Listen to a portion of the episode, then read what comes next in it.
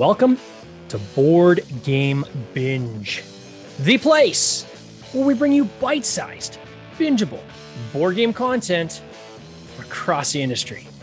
I'm your host, James Staley, and in this episode, we're chatting with Jason Anarchy from Jason Anarchy Games. Jason has published nearly 20 different titles, with his newest title, Cheese Factory, in its final two days on Kickstarter.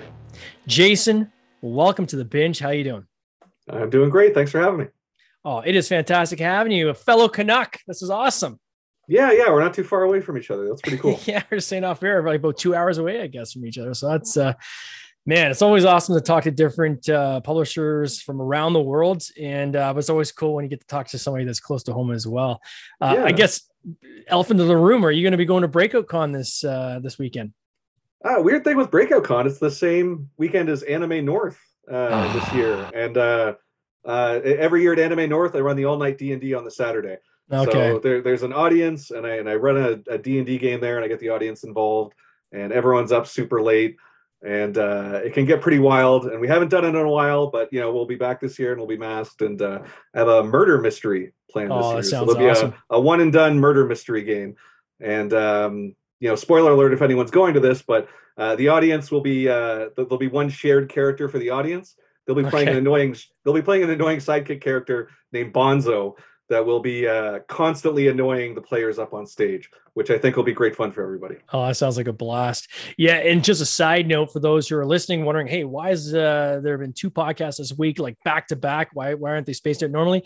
Again, because we've got Breakout Con, which I'll be at this uh, particular weekend, we'll be showcasing our games with Tin Robot Games, as well as Board Game Binge podcast. There, just it was too much of a crunch at the end of the week, and uh, this happened to line up very well with uh, Jason's uh, Cheese Factory launch. So we put together this episode will be coming out uh, tomorrow morning on. If you're listening to it on the audio, of course, you could be watching it live right now. So, Jason, you've got a lot of titles. You've been in this. I think looks like your Kickstarters go back to like 2013. So over a decade in the industry, where did all this begin for you? How did this all start? Um, yeah. Uh, so everyone's going to have their own story, but yeah, yeah. The, the, way it worked out for me is, um, I know I kind of, uh, I kind of did the unfun stuff first. I didn't think I would have any kind of career doing anything creative or anything fun ever. Um, so I went to school for business management to get a specific job at the newspaper I already worked at. Oh, nice. Um, and then by the time I had graduated, though, they were all those positions were eliminated, and the new jobs they were creating were not desirable jobs to have. So I was kind of like, yeah, that's that's no good. So it's like, um, I don't know, I was just you know looking for something better for a little while. Um, but then at a certain point, um, you know, for my hobbies, for my free time, since I was a kid, I just kind of made games for my friends to play and D&D campaigns and Hero Quest campaigns, and you know, it was just fun stuff I like to do, and I'd always make them really funny. Um, and I didn't think twice about it, but my friends always wanted to play them at any given point, which is great. As a designer, you know, that that turns into a problem of finding play testers, you know, frequently.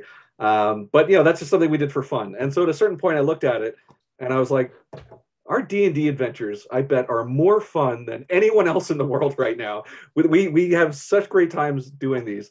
Um, and I was like, maybe we can do something with this. So I had a friend at a wedding where it was the end of the night, we were drunk on free scotch, and he was like, Hey, you're always drinking and playing these RPGs you make. Why don't you make one that incorporates drinking?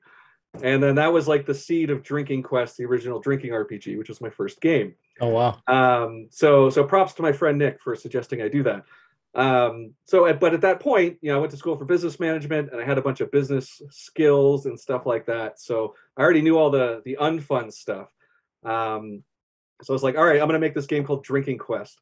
Uh, and then the other part of it too is I'm a, I'm a big fan of punk rock. Uh, and you know, not the burn the world down stuff, but you know, think for yourself, DIY work ethic kind of stuff. So it's like, all right, well, I'll, I'll kind of create this business model where it's like I'm a, I'm a, touring punk band in the '90s, you know, but instead of CDs, it'll be this this uh, card game, and you know, I'll go to conventions and stuff, and uh, you know, we'll see what happens. So uh, it was a little bit before Kickstarter was in Canada. It was 2011, so I, I saved up six thousand dollars, and I'm like, all right, I'll print a small run of games like locally, and you know, even if it fails, at least I was a game designer once. So wow.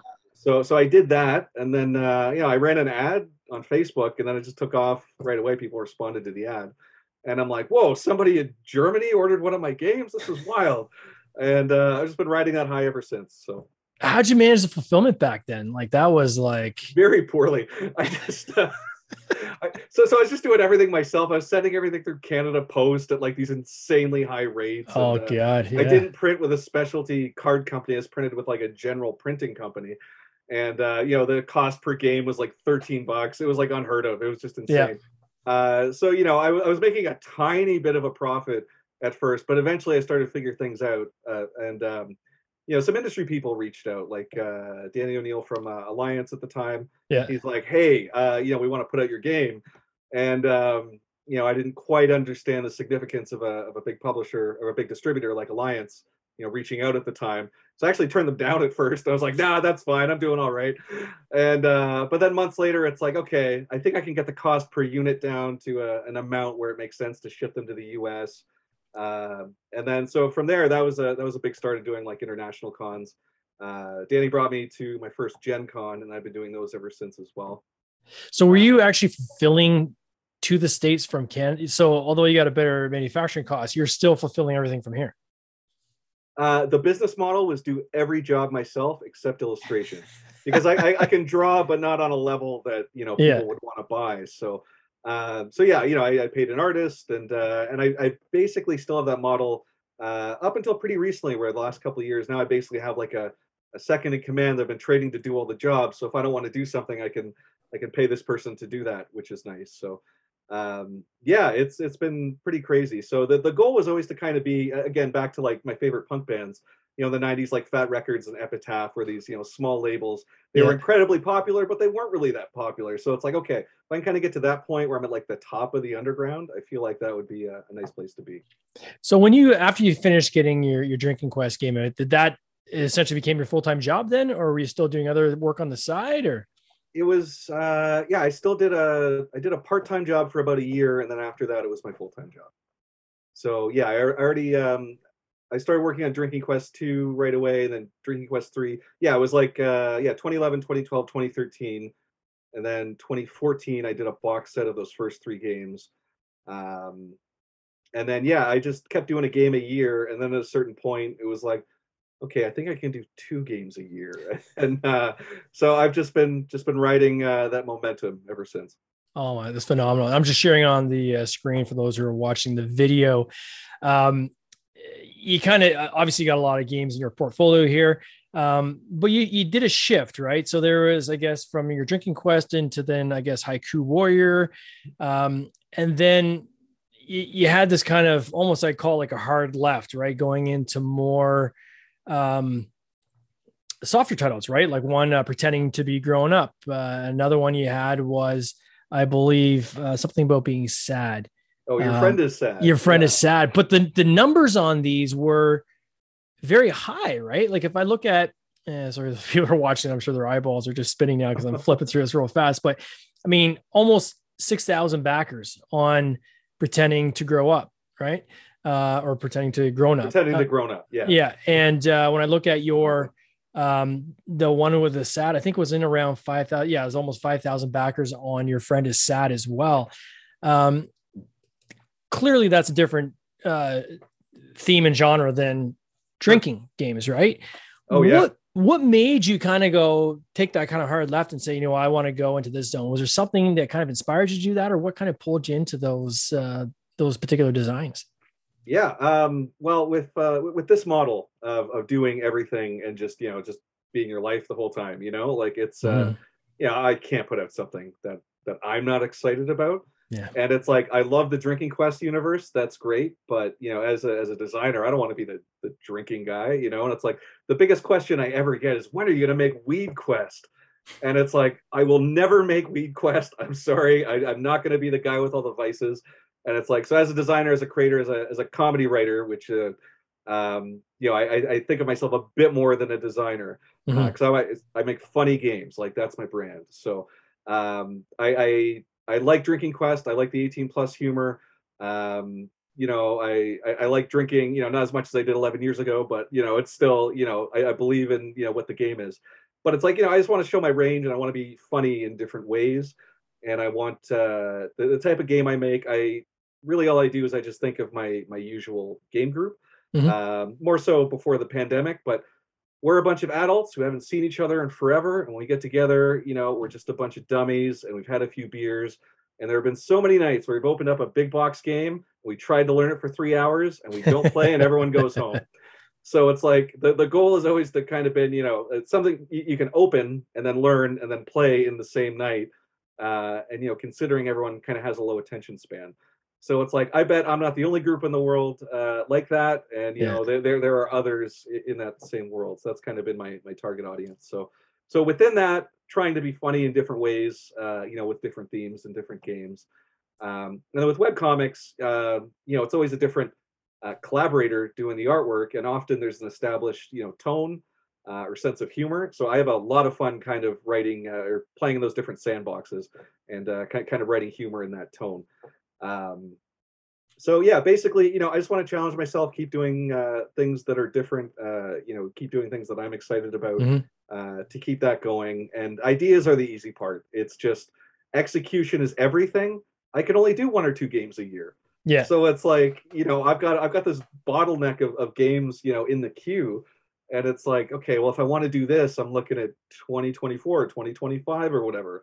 And uh, yeah, it's uh, it's a good problem to have, and you know, I'll, I'll take it for sure. So a game like your friend is sad, right? And uh, about cheering up a sad friend. To me, from the outside looking in, seems like it's it's focused on um, a, game that's kind of meant to kind of help people, right? Or to to teach social skills, so to speak, uh, with even younger people and so forth. Was that the intent? Because that seems like that's kind of outside of come up with some funny ideas and some some cool sure. things. Like it seems like it's a very specific focus on it, which obviously is clicked yeah, quite well. Yeah. Um, where where did that come from? Like that idea came from somewhere, right? I think there is a benefit in the sense that it normalizes that everybody is sad and it's okay to talk about it and yeah. to exist. But I feel like that's a secondary feature of the game. So we do have a serious page in the rule book uh, that was written by you know someone that's you know an expert in the field kind of thing.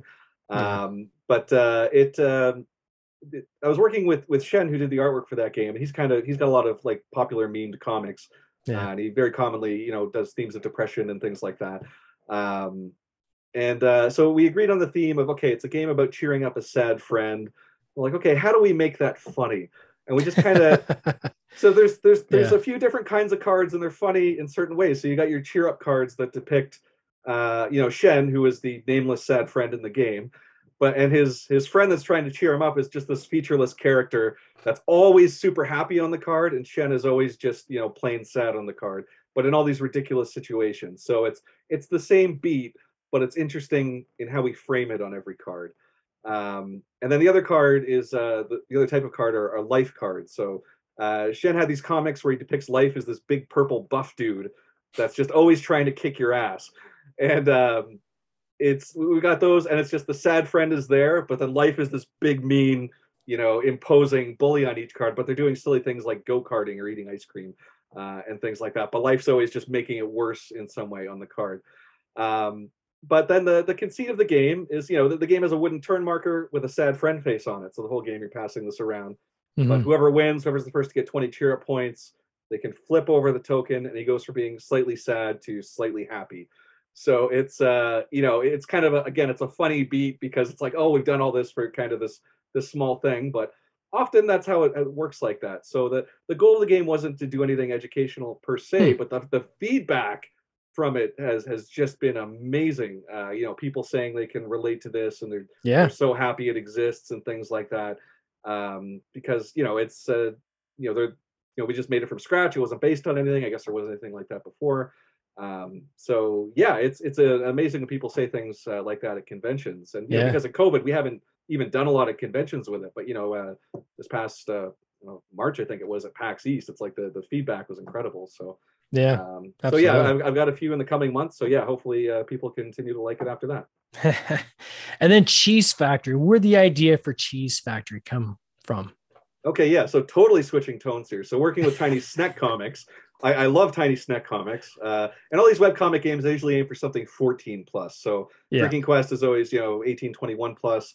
Uh, so these games, I'm kind of going for edgy light a little bit. So um, with Tiny Snek Comics, a very different tone. He's got a lot of really bizarre, kind of off-brand kind of jokes where you know things you know aren't quite right. We've done a previous game called Heck that uh, had a lot of uh, you know snakes in it. You know, these tiny snack comics, snakes or snacks, however you want to say it. Um, and in that game, there was like a bidding mechanic. Everyone had like a tiny screen, um, and one of the screens depicted a cheese factory and all these snakes working at a cheese factory. Mm. And um, the the idea was great.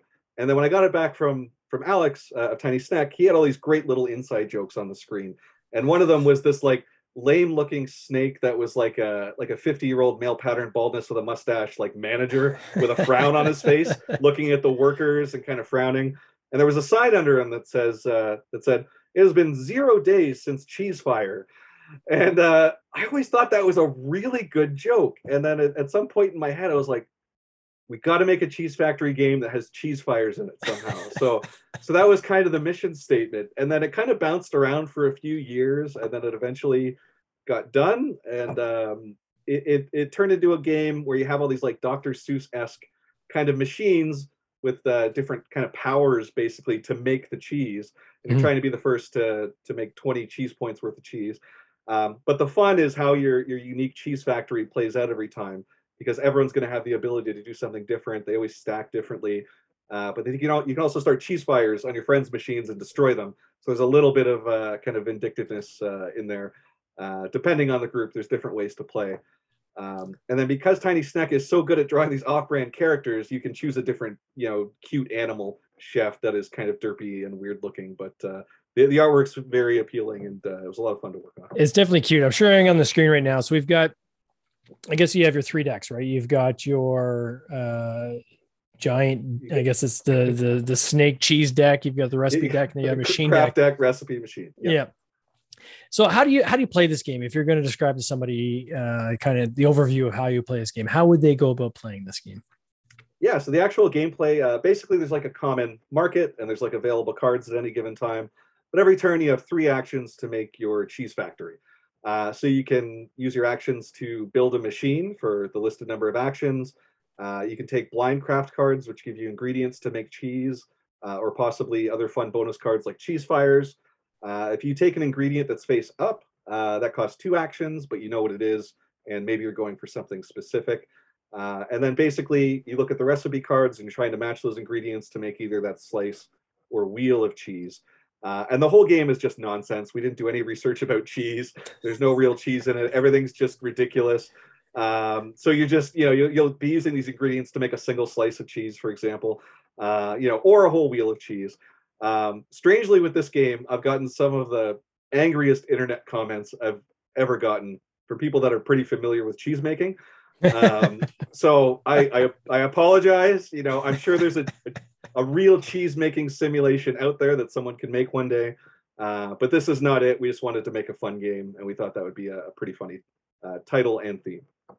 And when you're making these different recipes, so is it like you're making sets and you're placing those down to score your points? Is it more like a deck builder? Like how, how does that mechanic work? Yeah, so it's like engine building with the machines to get better at you know. So something might, cheese. might might give you an extra action, or you know, make you better at doing something else. Uh, and then the recipe cards have a set number of ingredients. You know, it's like hand management, and then you're you're matching what's there to cash in and collect those points, kind of thing. I got you. And I, I I just want to say congratulations on, I mean, I'll put this in Canadian dollars. We're both Canadian, so we can finally be on the same page of what the number says. But uh, usually I'm talking to, uh, to American or European uh, guests and their numbers don't match what I see because I can only see what uh, pops up here in Canada. But almost 50,000 uh, you guys are hitting funding Yeah, on thank this. you. So congrats on that. That is awesome on a, a goal of 20,000. Uh, you are in your final 42 hours. Um, you gotta be pretty excited and pretty happy with where you've landed on this, I Oh, guess. Huh? Yeah, yeah. Well, we've unlocked eight of the nine stretch goals, so there's one left. Um, but like like already, like the game is so much better than it would have been. So it's Yeah. like you know, box quality, card quality, everything's covered in linen. We added four extra characters, so now there's eight. Um, the final stretch goal is uh, everyone gets a sticker of this kind of fan favorite character named Boots the Unicorn. So Tiny Snack Comics, again, I I, I can't uh, just overstate how good he is at drawing like derpy off-brand characters. So it's Mhm. it's kind of like this frumpy unicorn that was wearing shoes. And I was like, oh, can we put this guy in the game? We'll name him Boots. And he's like, okay. And then uh yeah, so we uh yeah, we'll give everyone a, a free sticker of that guy. Uh, because it's like a, it's a it's a small game, but there's a lot of content. And then at a certain point, it's like okay, well, I think the game's the best it can be. We'll start throwing in a few freebies as stretch goals, and then uh, you know throw that on your laptop, and it's a fun extra to have. I just trying to find the image there. So I see Boots a unicorn. So he's got the little red boots. Is that the oh, guy? Yeah. yeah, that's him. yeah, he's got like the the flowy rainbow mane and everything. Yeah, that's awesome. So with a game like this, um, you know, hitting fifty thousand, and when I was going through like your your history of the games you've launched, you've been very fairly consistent, right? Like when you see campaign to campaign, you guys are doing quite well and consistently well, and you know, it's it's a cool thing to see because what it tells me is that you've kind of a you've you've you've nailed probably your your audience and your following, and you've established um, you know your your fan base, but you're also probably now from I don't want to say formulaic, but you've you've come up with a model for creating these campaigns. Sure. business strategy. You, yeah. yeah, that you're carrying over from from campaign to campaign. Is there anything specific that you would say that if there's someone out there that's working on a campaign of their own that they should definitely do, and this is something you make sure you try to do uh, with each game that you launch? Yeah, yeah. Uh, so there's probably a few things. Um, first of all, um, so know what your hook is for your game, which answers the question of why would people want to play this, and and who would want to play it is a good question to ask too. Um, so you know, you used to have an elevator pitch, you used to have 30 seconds, but you know, attention spans are not what they once were, especially online. So you get like one tagline what is your tagline? Make sure it's amazing. Make sure it explains what the game is, and it just needs to be good enough for someone to want to learn more. Yeah. Um, so Drinking Quest, it's only ever been it's a drinking RPG, it's a drinking game and a tabletop RPG, and I've just used that same line forever, and that's worked. You know, pretending to grown up was uh, it's a game for grown-ups who feel like they're pretending. Um, you know, your friend is sad. A game where you're trying to cheer up a sad friend. It doesn't it doesn't need to be you know big or flashy. It just needs to say what the game is if it's clever, that's great, but clever is secondary to descriptive. I feel like. Yeah. Um, so whatever your game is, you know, it's uh, you know, maybe the person who makes that hardcore real cheese making simulation, you know, a, cheese making simulation, you know, well researched, blah blah blah. I, I, don't know, whatever it could be. Um, you know, so so have a good hook, um, and then know who you would be selling it to, who would reasonably buy this game that you're making, um, and then come up with a plan to to reach them uh, but don't put all your eggs in one basket too. It's uh, when I started out, I, I, my plan was very different than what it turned into. So I mentioned that you know, I, online ads took off right away. Um, but my original plan was to just uh, I was going to cold call individual comic and gaming shops and see if they wanted to buy my game. In retrospect, that would have been a terrible idea uh, because they, they only deal with a few distributors. They don't want the hassle yeah. of dealing with some individual guy in his basement kind of thing, right? Yep. So it's um you, you know things like that. So so make a plan that has you know a bunch of different things that you're going to do. You know, are you going to reach? How are you going to reach people online at conventions? Um, is there a distribution strategy? If you're brand new, that might be difficult. Um, but you know, if uh, you know if you're going to conventions and you're making industry contacts, and you know someone from a distribution company that that could be helpful. That that's after being funded though. Sure. Um, board game geek is a very popular site for board games. I've almost never used it at all and especially for promotion. I've yeah. advertised on there a couple of times but in general because of the nature of the games i do they're uh, you know they're casual comedy games. And yeah. board game geek is for like hardcore games. And there's there's a yeah. very set kind of mindset of what is a good game on board game geek uh, and it's just never been a, a, great fit for me. But that being said, for probably most other games, it would be. Um, so you know, build a community there, let people know what you're doing in advance. Um, up until Cheese Factory, actually, I went a long time where I just basically surprise launched every game. Where it's like, oh, I'm launching a Kickstarter tomorrow. Like I might keep it general and give a bit of a hint, but I'll, I'll just launch. But what you're supposed to do is build up the hype ahead of time. Uh, Kickstarter added, it's not even that new of a feature, but I think a couple years ago they added something where you can uh, you know you can put in your email address and be notified the day of yeah. launch. And that that is a great feature. So that's why I started doing that with uh, with Cheese Factory. Um, and uh, you know, there's a tracking link you can put for things like that, and you can know how well it works. So that that's really interesting too. Uh, so build up the hype ahead of time. Uh, you know, build up a, a, mailing list, and you know, get people signing up for that early email link. Um, you know, post on Reddit. You know, social media, wh- wherever it makes sense for the the theme of what you're doing.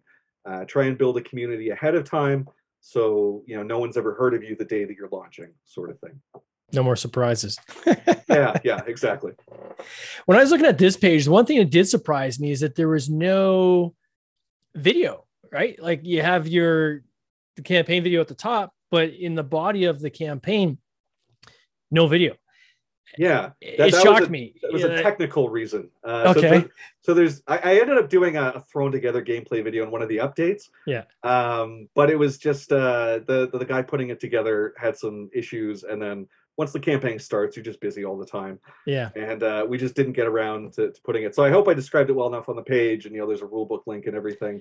Uh, but I haven't had people asking for it, so I, I hope it, I've done a good enough job of uh, kind of explaining the whole thing. you know it, it it it makes me question convention right because if someone was to show me uh, a page um that didn't have a video and and said guess how this is going to fund not in a million years would i say oh they're going to hit you know five Yeah, figures well, there's like an overview video at the top that's kind of funny, but it's Yeah. not like you know, here's four people playing the game kind of thing. yeah yeah but Um, uh but that makes me rethink things to say well maybe maybe you don't need that or maybe you can strip things down and this is constantly what i'm working on in various campaigns i've been running over the years is you know do you i've done one where i threw everything with the kitchen sink in there i had like Sure. more videos than i could put on the page right i actually had some Yep. content creators saying how come my video's not on there i'm like i've got like 20 videos on there i don't i gotta now cycle through the different people that have videos so i can actually put them on the page I, I- I know that feeling of sometimes you feel like you're doing every single thing that you can, Yeah. and sometimes the number just doesn't budge. and that was the case it- when i it- com- it's just out of your hands sometimes. Like yeah and i compare it to the prior campaign where i didn't do that i had less videos so then it's like okay is it is less is more and you know so you're constantly going through the struggle trying to really look at the data right and i think that's kind of the key Yeah. learning here as well uh, which you guys are clearly and i like the words the business plan right so you articulate Yeah. that very well is you know you can do everything and get a lot of feed but if you're not if you're not collecting that data and then actually looking at the data analyzing it then it's very tough for you to learn and then employ those learnings on your next iteration right so Yep. if anything i'd say to people is it's it, you know, collect the data right collect as much data as you can kickstarter has tags as you said right when you launch your Kickstarter campaign ha- has a lot of great tools for data. GameFound does as well. GameFound, one of the cool things about GameFound, uh, and again, I think I have opinions on there on the types of games that belong on GameFound. But if you are on GameFound, you can create those tags even before the campaign even launches, right? So you can tag, create 100 tags if you want. Every single iteration thing you do, you attach a tag to it. So then at the when the campaign is complete, you can see where all those pledges came from. So it's Okay. very, very helpful for you if you're going to launch more than one game Yeah. to start saying, okay, where am I going to focus my funds? You know, this thing over here, I spent a lot of money on, I had zero impact. This other thing, I spent a little bit of money, but it seemed to have pretty good impact for the dollar. So maybe I'll put more funds next time over here. Yeah. Um, you know, it's just key to kind of keep uh, post gaming, for lack of a better word, right? Yeah, uh, the the tracking links are so effective to see if ads are, are working correctly. Um, you know, because if the money you're getting back is more than you're putting in ads, that's a good sign. But then, how many people are you know knowing about the game and then just searching for it, and then you don't see that tracking link too? So it's it's always it's always tricky because you have as complete of, of data as you could probably get, but it's uh, there's there's still a little bit of instinct and guesswork in no matter what you do. Uh, but you know, just keep learning and trying to get better. I, I guess is the point. So It's an interesting comment you actually made there too, because it makes me think of like um, services like Jellop or uh, BackerKit, right? Which are social media amplification companies. And I mean, you could be paying 15 to 20% of the pledge value um, for the every pledge they bring in. And often people look at that and say, wow, that that's a really high number. That that's too high. You know, I, I can't afford that. But what they're not realizing is they're only charging you on pledges that they can directly link. So somebody actually clicked on their link Yep. and, and and made a purchase. If if they come back the next day and said, you know, I thought about it, I want to buy this game, and they just search it and find it themselves and buy it, it doesn't count towards that to that um, backer kit or, or Jellop. So that percentage has to be high because what they're doing is accounting for all the pledges they've likely brought in that Yep. they can't even track. Right. twenty So percent isn't even that high. I don't know. I feel like that's that's that's still pretty good. That's uh, and, they they I, I see their ads all the time, and uh, I, I haven't used Jellop yet. But I talked with them recently, and they're like, "Oh, uh, would you like to use this for this new campaign?" And uh, you know, I I looked into it a little bit, but I was pretty busy, and I I didn't. You know, that happens Yeah. with a lot of things where oh, I'd like to do this, but then I don't for whatever reason. Um, but I looked at it, and I'm like, uh, you know, I I know how to do ads. I'll do my ads for this one, but maybe Yeah. the kind of. They're great. Even Backer Kit, even if you're not using them, and they, and, I mean, both these companies want to deal with higher budgets, right? Uh, in in advertising, promotional spend. But even if if you're not having a lot of money dump into to advertising, I would still recommend going to even a site like BackerKit. They've got a ton of tools on there that you can use for free that, that explain things and give you tips and, and, tricks on how you can improve the efficiency of your campaign. And uh, is well worth even checking out, even if you're not going to use, you know, the pledge manager or, or even their, their larger services. So um, yeah. with the number of games that you've launched, clearly, as you said, you got two coming a year. Uh, can you, can you tease what the next game, like what's the next title coming? Are you allowed to oh, say? Yeah, or? yeah, yeah. Um, all right, so it's a it's another webcomic team up with uh, Cassandra Comics. So this nice. game leans a little more female. It's about like relatable day to day life. It's called um, uh, Self Careless. So it's a it's a take on self care, and you're trying to find a life balance. So Cassandra Comics, she does like a four panel gag strip, and it's relatable humor. It's very funny, but her illustration style is like weirdly beautiful. It's like the line work is is like incredible to look at, yeah. but it's incredibly funny at the same time. Uh, so it's like okay, um, you know, when I when I did that game with Shen, your friend is sad. We had 32 guest comics from other creators, and I asked Shen, I'm like, who would you like me to to get on for a, a comic guest? And uh, he said his first thing was Cassandra Comics, and it's like, oh, okay, I hadn't heard of her, so I looked her up, and I'm like, oh wow, yeah, this is good. She's got a big following. Okay, great, you know. And so I've been reading her stuff, and then um, you know her, her manager reached out and i'm like I, I would like to do this and uh, so yeah we're, we're doing a game about uh, life balance and it's one to two players so um, you know if you're feeling stressed about life and you need to you know get your head into a place where you need to organize things um, you know sit down for 15 minutes play this game you know play with a second player and you know it's joke per card it's very light very breezy um, and it'll be like a low cost like uh, entry level card game sort of thing Oh, that's awesome. And when is that launching? When's that coming in? Uh, that'll be October. In October. Wow. Jason, I just want to wish you uh, the, the best of success with this campaign, Cheese Factory. For people who want to check it out, again, we're in the final two days. I'm putting a link directly in the show notes. Uh, certainly, if you go to Kickstarter and just type in Cheese Factory, you'll find it. But if you want the quick link, that'll be in our, our show notes. Check it out. Looks like a lot of fun and maybe in October we'll get you back with uh, Cassandra Comic. We'll get her on the uh, on the podcast and uh, have you guys back for uh, the next game. Hey, that'd be awesome. Yeah, sounds like a lot of fun. Take care. Cheers. Thank you. This has been an episode of the Board Game Binge podcast, hosted by James Staley, produced by James Staley and Mike Bruner, with original music by Nick Smith. If you would like to watch these interviews live, simply subscribe to our YouTube channel, Board Game Binge, and you'll get access to live interviews, giveaways, and interesting board game content from across the industry. I can't wait for you to join us. See you next time.